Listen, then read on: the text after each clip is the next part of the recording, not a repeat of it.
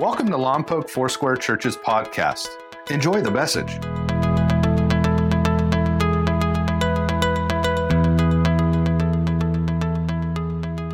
Good morning. Man, I love this church. And I love Jesus, and I'm just so grateful that Jesus loves me right back. Uh, I want to pray. I just, there, there's something bubbling up, and I want to make sure that what bubbles out is the Holy Spirit and not just John getting excited, because I'm really excited this morning. Holy Spirit, you are welcome here. We're so grateful for the way you've already made your presence known. And I ask as we turn to the word this morning that you would speak to every heart that message that you want heard, that, that voice of heaven that will bring life and joy and health and hope and peace to those who receive it. Peter said rightly, Jesus, that you have the words of eternal life. And so we look to you and we listen. And I ask, Lord God, that you would help me to communicate what is on your heart to be communicated this morning. In Jesus' name, amen.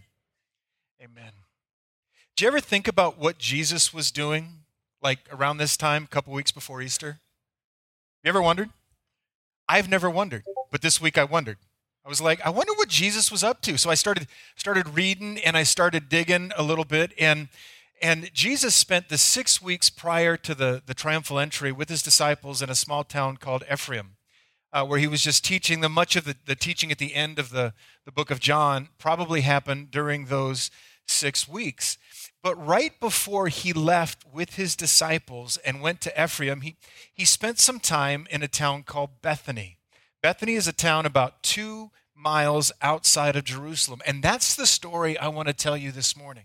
So let me start reading it to you. I'm going to give it to you in pieces, and then we'll kind of unpack together what's happening in the middle. Now, a man named Lazarus was sick. He was from Bethany, the village of Mary and her sister Martha. This Mary, whose brother now lay sick, was the same one who poured perfume on the Lord and wiped his feet with her hair. So the sisters sent word to Jesus Lord, the one you love is sick. When he heard this, Jesus said, This sickness will not end in death. No, it is for God's glory, so that God's Son may be glorified through it. Now, Jesus loved Martha and her sister and Lazarus, so when he heard that Lazarus was sick, he stayed where he was two more days. That is the weirdest line I may have ever read in the Gospels. We'll talk about that in a minute. And then he said to his disciples, Let's go back to Judea. But, Rabbi, they said, a short while ago the Jews there tried to stone you, and yet you're going back? So, what are they referring to? In John chapter 10, Jesus was in the temple and he made this statement that so irritated people. He said, The Father and I are one. He claimed to be God. And the people thought that was so blasphemous that they picked up stones to stone him and he had to leave. And he went to a town called Bethbara, which is about 20 miles away, and laid low because it wasn't time for him to be crucified yet. But now a messenger is set from Bethany, about 20 miles away to Bethbara, with the message Lazarus is sick. So when Lazarus gets sick, his sister, Mary and Martha, they, they do the right thing. They, they immediately, well, they don't immediately. Actually, by the time they, they call to Jesus, uh, he's almost dead. I mean, he's, he's at death's door. But they, they, they send word to Jesus, and this is what they say, my paraphrase. They remind him, hey, you love Lazarus? and he needs you. Lazarus, who you love, is sick. If you're ever stuck on how to pray for me or how to pray for someone else, this is an amazing prayer. God, you love John and he needs you. Now, watch your intonation because if you say you love John and he needs you, uh, and I hear you pray that way, we may have to have a conversation. But this is essentially what they're doing is they're, they're, they're sending a messenger. They're praying, God, Lazarus is sick and he needs you. And Jesus responds to the messenger who comes and to his disciples who are listening, this sickness will not end in death. Now, spoiler alert Lazarus dies. I mean, not, not like he's just laying there quiet, like he's dead and buried. As a matter of fact, when Jesus makes this statement, catch this.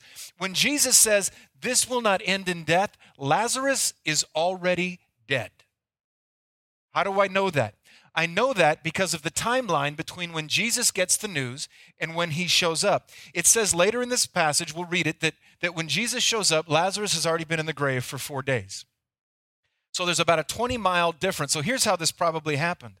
Day one, uh, the messenger would have run to where Jesus was and arrived in Bethbara. On day two, the messenger would have returned to Bethany with the news that Jesus was coming. Day three, Jesus waits another day and then he departs. And day four, he arrives in Bethany. Lazarus dies on day one. That's the way the math works. So imagine the messenger, he tells Jesus, Hey, listen, Lazarus, who you love, is sick. And he hears Jesus say, This sickness will not end in death. Next day, he gets up and goes, Great. And he runs back to town, back to Bethany, and he, he comes huffing and puffing into town and goes, Guys, whew, hey, great news. Uh, I found Jesus. He says Lazarus isn't going to die. Awkward silence. Bro, we buried him two days ago. What's going on in here? So Jesus says, This won't end in death. And then he says, It's for God's glory. What is happening now is for God's glory, so that God's Son may be glorified through it. What does that mean? What is he saying? For you and me, he's saying, Listen, God can and God will do something beautiful, something powerful through our brokenness and through our pain. That there is no area of our life, nothing that we have experienced that is out of bounds for the grace, the mercy, and the power of God to be brought to bear. I have a friend named Marva. I don't know how old Marva is because it would be rude to ask. But Marva weighs less than 100 pounds. And Marva is in constant, constant, constant pain. It keeps her up at night. She can't sleep. And so every morning at about 12:45 a.m., I get a scripture of encouragement from Marva. Because Marva has decided my pain will not be a limitation. If God is going to allow me to stay awake in pain in the middle of the night, I'm going to use that time and my pain for His glory. Amen? Jesus is saying essentially, this is my paraphrase, right? He's like, guys, God is up to something that was that is not immediately obvious. Everybody is focused on Lazarus' sickness, as they should, because sickness sucks and pain is horrible. But God doesn't look at things like this in a limited sense. God is looking at what is and also at what will be in the future. He says, I'm going to step, step into that brokenness. I'm going to step into that pain, that sickness, even in that death, in a way that points to my greatness. God, church, does not cause our brokenness, but He will turn it for our good. When scripture says all things work together for the good, do you think Paul used the word all on purpose, or do you think he just had a typo? Like it was supposed to say some things maybe, but I, I unexpectedly, I just misspelled sometimes. He means all. There is no area of our lives, nothing we are experiencing now, have experienced in the past, or may experience in the future that is outside of the control of the redemptive nature of our God. There is nothing He can't speak life to, and there is nothing He can't bring life to. This is what He is saying to His disciples. It's the only reason that this next line makes sense. Now, Jesus loved Martha and her sister and Lazarus. So when he heard she was he was sick, he stayed where he was two more days. Listen, my Jesus is supposed to jump into his sports car, get 0 to 60 in under 2 seconds and get to where I am cuz I need help now. But Jesus says, "Because I love them and I want to do something even greater than what they are anticipating, I want to do something even greater than what they're asking for. I am going to wait and I am going to respond on my terms in my way. And it is not because God is absent, it's not because he's sleeping. This scripture says is an act of love. He could have healed in that moment from a distance. We see that time and again. The, the centurion's servant, Jesus never even went to his house, he just healed him. Why isn't he doing? Have you ever asked God, what the heck is taking you so long? That's an honest question. I've been like, Jesus, are you asleep at the wheel? The song says, Take the wheel, not sleep at the wheel. Some of us have got things on this cross right now, and we're like, Jesus, are you ever showing up? What the heck is taking you so long?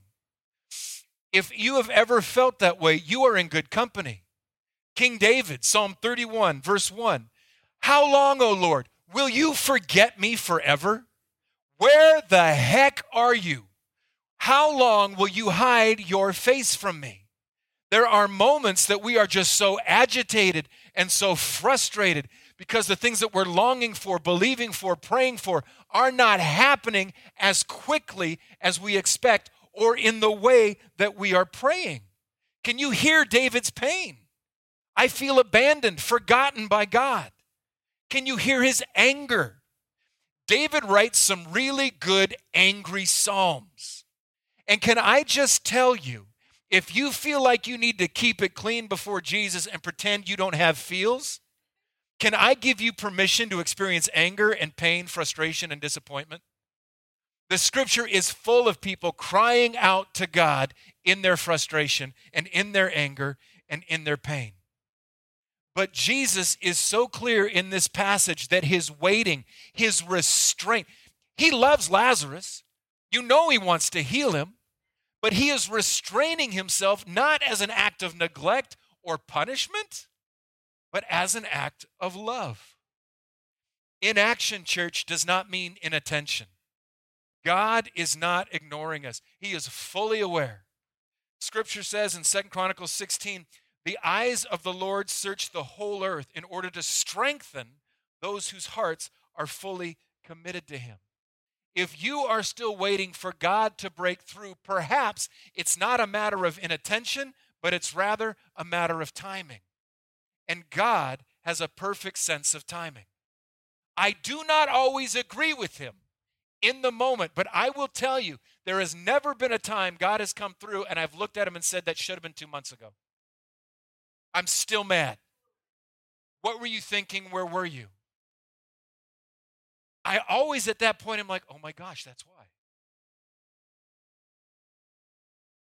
Ecclesiastes 3, 3 1 says, For everything, say everything. Everything. You didn't have to say that one, but thank you. That was my emphasis. For everything, there is a season and a time for every matter under heaven. Do you think God is constrained by a sense of time? No? Do you think God is guessing what's going to happen tomorrow? Do you think he's uncertain about where we're going to be a week from today? I don't think so. So, if for God sees eternity past, the present, and eternity future all at the same time, and he chooses to respond in a particular moment, chances are that was the right moment. Now, what I need to understand in those in between times is that God still loves me, and God is good, and that inaction is not a sign of inattention. Because in the in between time, in the waiting time, people sit in sorrow, and it's hard. Jesus says in verse 11 to his borderline brain dead disciples, Our friend Lazarus has fallen asleep, but I'm going to go wake him up. The disciples replied, Lord, if he sleeps, he'll get better. Jesus had been speaking of his death, but his disciples thought he meant natural sleep. So he told them plainly, Lazarus is dead. And then this, and for your sake, I'm glad I wasn't there, so that you may believe. But let's go to him. Then Thomas said to the rest of the disciples, Let us also go that we may die with him. Now, Thomas gets a bad rap, right? What do we call him? Doubting Thomas, unless I see his hands and put my hand in his side. This guy was ready to go to the grave for Jesus early on. So when we get to the later passages where he, he's not doing so great, we'll give him a pass. Our friend Lazarus has fallen asleep. Let me tell you what I find interesting about that phrase. God plays by a different set of rules than we do. Lazarus is dead. He's not kind of dead. He's not mostly dead. Princess Bride, anybody?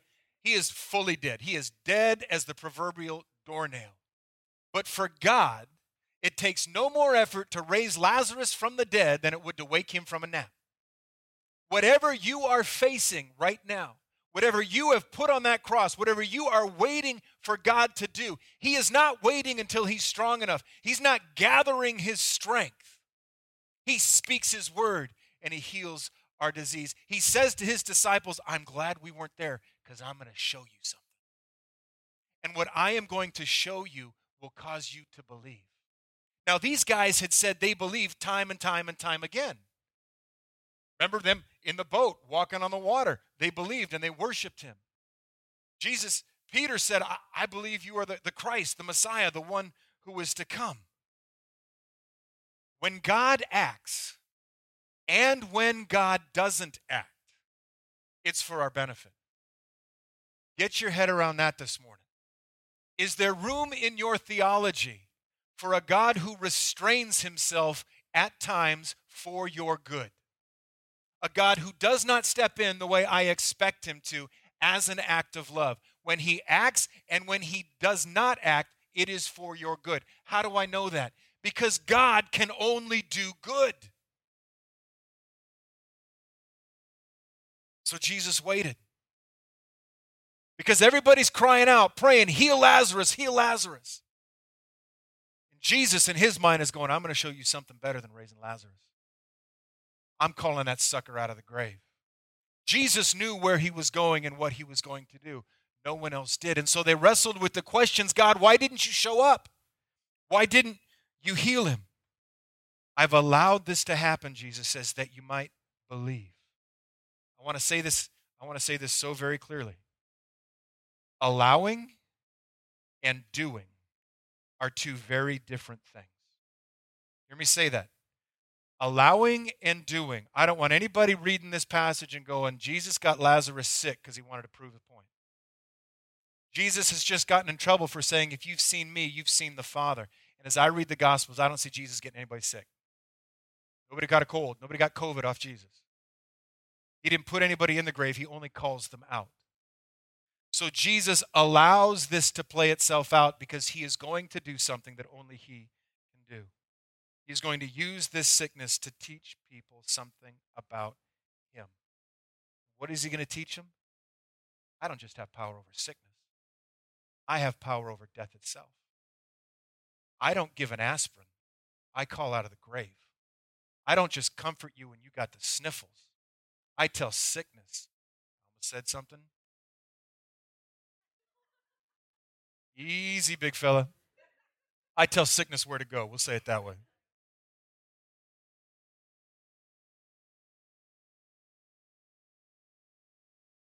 Scripture says we know in part and we see in part. God sees the entire thing. There was a greater miracle about to happen than the one Mary and Martha were asking for.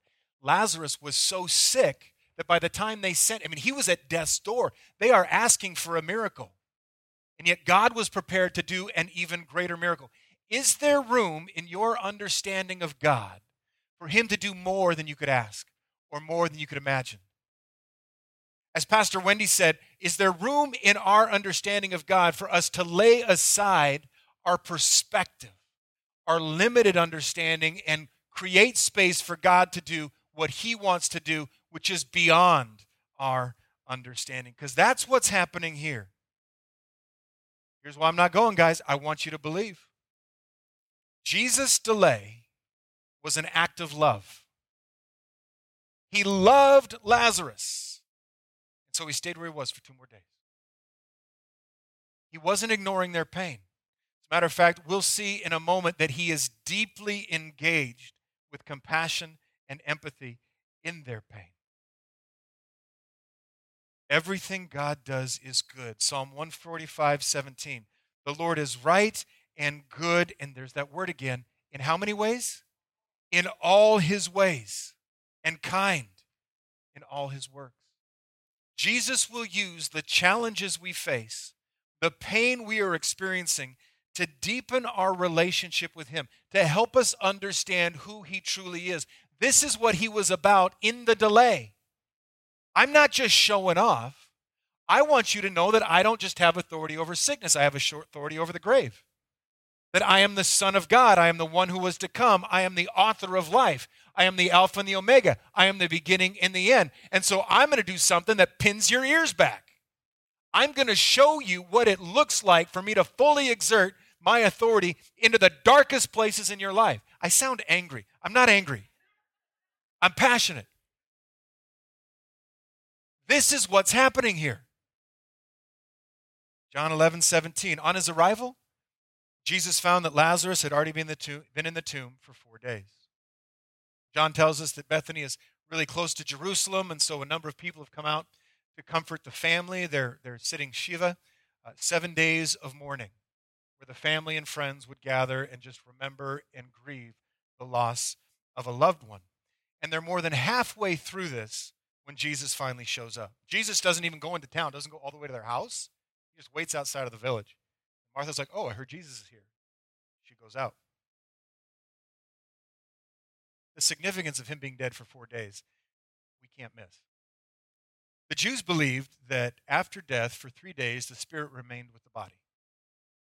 And after the third day, the spirit departed. And so they believed there was a chance of resuscitation day one, day two, and day three. But by the time you get to day four, we're dead and gone. Jesus shows up, he waits till hope is dead and buried. There is no chance Lazarus is coming back. There's nothing in their understanding that would lead them to believe he just might miraculously come back. Hope is gone. This is game over. And Jesus shows up in that moment, and the first questions people ask? Jesus, where were you? And I don't fault them. I've asked him that often myself. Lord, Martha said to Jesus, verse 21, if you'd been here, my brother wouldn't have died. But I know that even now God will give you whatever you ask. Jesus said to her, Your brother will rise again. Martha answered, I know he'll rise again in the resurrection at the last day. Jesus said to her, I am the resurrection and I'm the life. The one who believes in me, even though they die, and whoever lives by believing in me, excuse me, the one who believes in me will live, even though they die, and whoever lives by believing in me will never die. Do you believe this? Well, yes, Lord, she replied. I believe that you are the Messiah, the Son of God, who is to come into the world. First thing she says, Jesus, what took you so long? This is actually a, a faith statement. If you had been here, he wouldn't have died. I believe you have power over sickness. I've seen you heal people. Jesus, if you had just been close to us in our hour of need, we would not be experiencing the pain we have now. You can read that as like her giving Jesus attitude, or you can read that as just a statement of faith. Even now, she says, God will do whatever you ask. He says in response, It's not over, kid. Your brother's going to rise again. Death doesn't have the final word. Now, Mary, understandably again, she's missing the moment. She looks to the past. Jesus, if you'd been here, he wouldn't have died. She looks to the future. I know he will rise again at the end of the age when everybody is resurrected. But Jesus is like, Sister, I'm here in the here and now, ready to work. I am here with you in the present.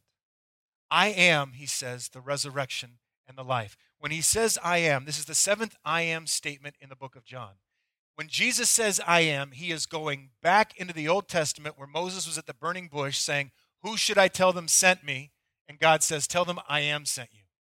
Jesus is making a God statement God, me, I am the resurrection. I cause things to stand up again. That's what that word means. And I cause them to live. And that live is not simply oxygenated blood beating through the body because your heart's working. This is, is a vital kind of life, the, the kind of life that you and I were created to participate in with God. And he says to Mary, All of that is found in me. I am Lord over all creation. There is nothing that is beyond my control. But Mary doesn't really get it yet. He says to her, Do you believe this? And she said, Yes, Lord, I believe you are the Messiah, the Son of God. But we're going to see in a second that she doesn't yet understand what that really. But Jesus wants to show her. Like Peter, yes, I believe you're the Messiah. You're the Son of God. My Father in heaven showed this to you. What happens shortly thereafter? Run away. Monty Python. Look it up. Martha sends word to Mary Jesus is here. So Mary comes running with the same thing to say. When Mary reached the place where Jesus was and saw him, she fell at his feet and said, Lord, if you'd been here, my brother wouldn't have died. When Jesus saw her weeping and the Jews who had come along with her also weeping, he was deeply moved in spirit and troubled. That phrase means he was ticked off, indignant, agitated, not at Martha or Mary, not at those who were grieving.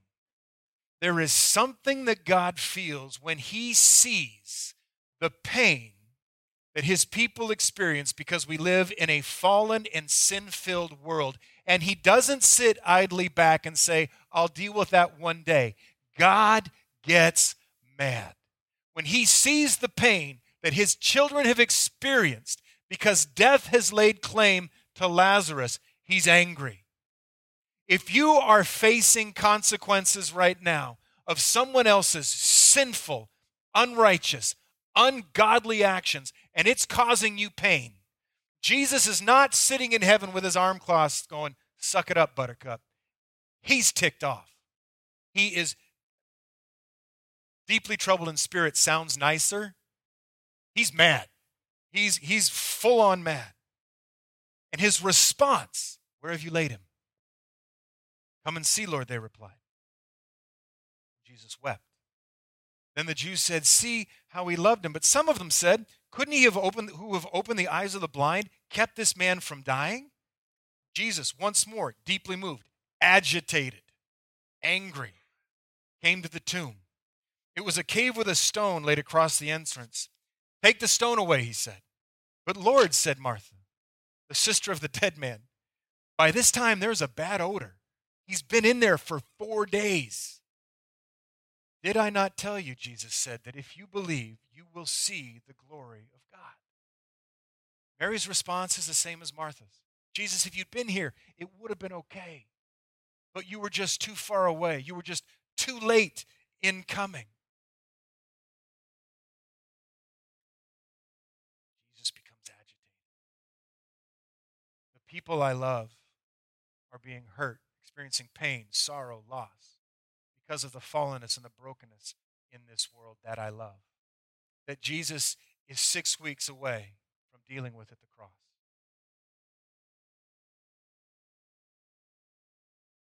I confronted a lady on the, on the street one day in another town, not this town, because she was holding a sign and yelling at people.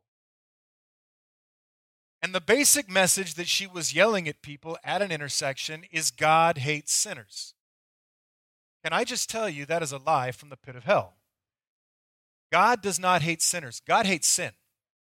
And he hates sin because of its destructive impact on people that he loves. That's why God hates sin.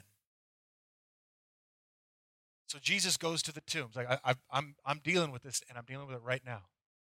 And he goes to the tomb and he weeps. This is a different word.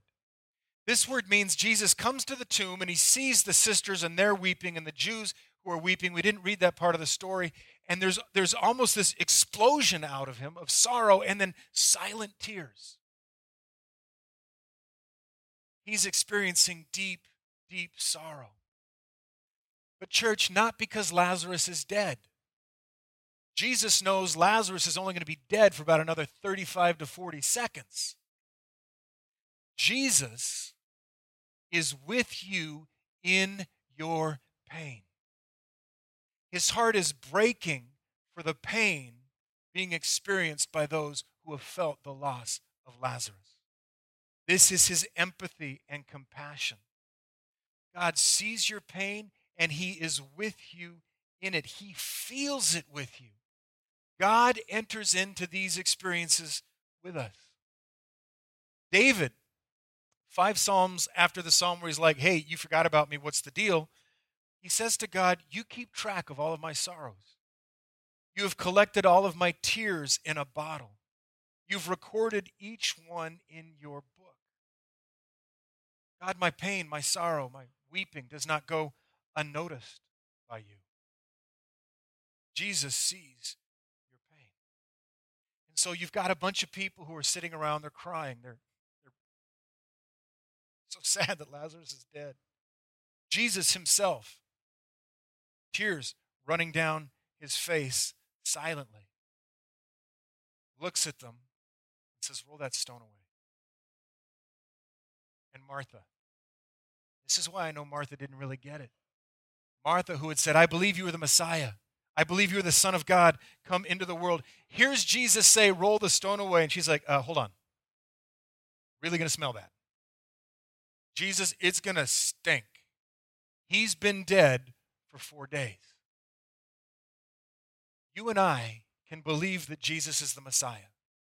We can believe that He is the one who's come into the world to save us, to rescue us from our sin, and still not understand that He is the Lord over all creation. Jesus says, Move the stone away because I'm getting ready to go to work. And Martha says, It's not a good idea, Jesus, to move that stone away. It's going to be really, really unpleasant. But what he says to her is, Did I not tell you that if you believed, you would see the glory of God? You would see the majesty, you would see the might, you would see the power of God Himself if you believe. And Martha, this is your act of faith. Roll the stone away. You move the stone, I'll bring the dead to life. But often God will invite us into a place of miraculous participation. John, I'm prepared to work, but this is what I want you to do. Moving the stone was a demonstration of their faith, a sign that they believed. Obedience, church, is faith in action. James says, whoop de doo, you believe. Doesn't say whoop de doo. Faith without works is what? It's dead, it's ineffective. And so Jesus invites the crowd to step into this process with him by obeying him as an act of faith. And so, my question for us this morning is there a step of faith? Is there a place of obedience that Jesus is asking us to take? Is there a stone that he is inviting us to roll away? And we are feeling the tension of God, if I do that, it might go really bad. It might smell bad. It might look bad. I might get laughed at. I might not have what I need. Is Jesus in some places prepared to do what only God can do, bringing life from something's not partly dead but fully dead? And the thing that's hanging me up from receiving what God wants to do is me not being willing to obey. I'm not pulling the stone away. I will tell you that every significant breakthrough with God in my life has begun with a step of obedience. God, I need you too. Great, John. I'm ready to. Here's what I'm inviting you to do. Did I not tell you that if you believed, and that belief is tied to their obedience, that you would see the glory of God. Guys, we've got so many things on this cross that we're asking God for and believing God for. And I just want you to take a moment and listen to hear if the voice of the Holy Spirit is inviting you to roll a stone away. I'm praying, God, bring my family to Easter. Save them. They're so far from you. And is God saying, invite them? Well, no, God, that's going to stink. Last time I invited Aunt Mabel to church, she didn't talk to me for six months. And when she did, she made fun of me.